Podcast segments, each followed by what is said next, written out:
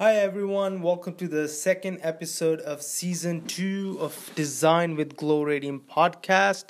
In this podcast, I'm gonna give a experience of my survey. Um, I don't usually do um, surveys for residential projects because most of them are uh, new build. We can just look at the architectural plans and they have enough details, the section details and um, the ceiling details or any structural details um, to look at the plan at the architectural set and then we can draw our fire sprinkler piping and fire sprinkler head locations and calculate the system and we're good to go for uh, fire sprinkler submission.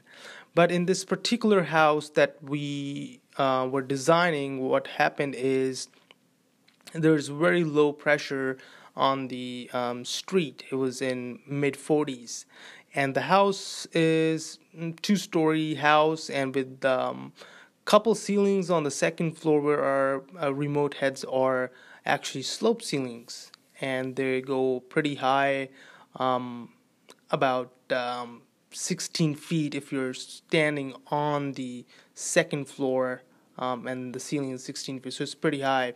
Uh, usually, the ceilings for those second floors is typically to the first floor, um, 10 feet high.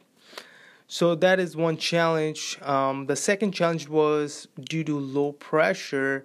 We decided to eliminate the backflow device out in the um, near the entrance where the water we get and then it enters the water meter and then enters into the backflow. So to eliminate that backflow, we have to include a passive purge inside the house.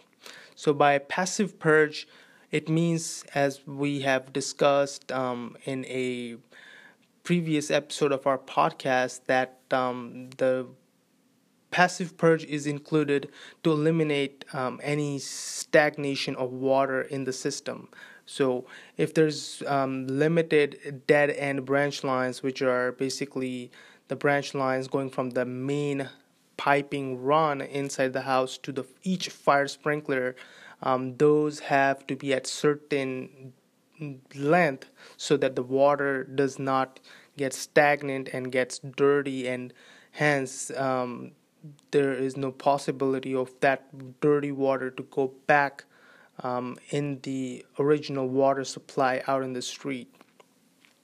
So that um, condition expects us to design the whole house at the condition that all those branch lines that we just talked about, the dead end branch lines, cannot be more than three feet um, from that main piping run. So it's a bit of challenge because in the house um, there are beams, steel beams actually, because um, steel beams they get in the way and then we have to maneuver around. So uh, during my survey, I wanted to see where we can go um, around the steel beams. Um, there's are some spaces and um, other things where there was actually a ceiling right where the entrance of the house is there is a open ceiling right to the second floor ceiling. So it was a little untypical right when you enter the house you just look up it's all the way up. So all that area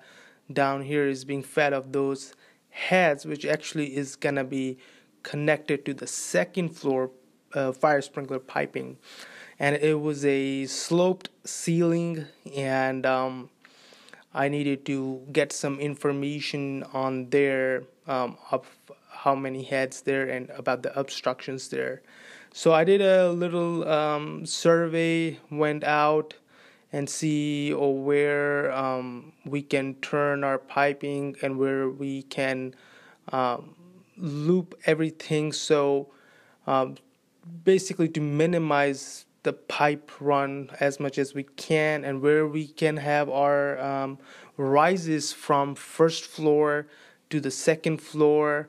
Um, that's important. Um, and then uh, one thing i also saw there was a skylight there. There was a skylight there about 60 cubic feet and that would require a sidewall uh, fire sprinkler in there.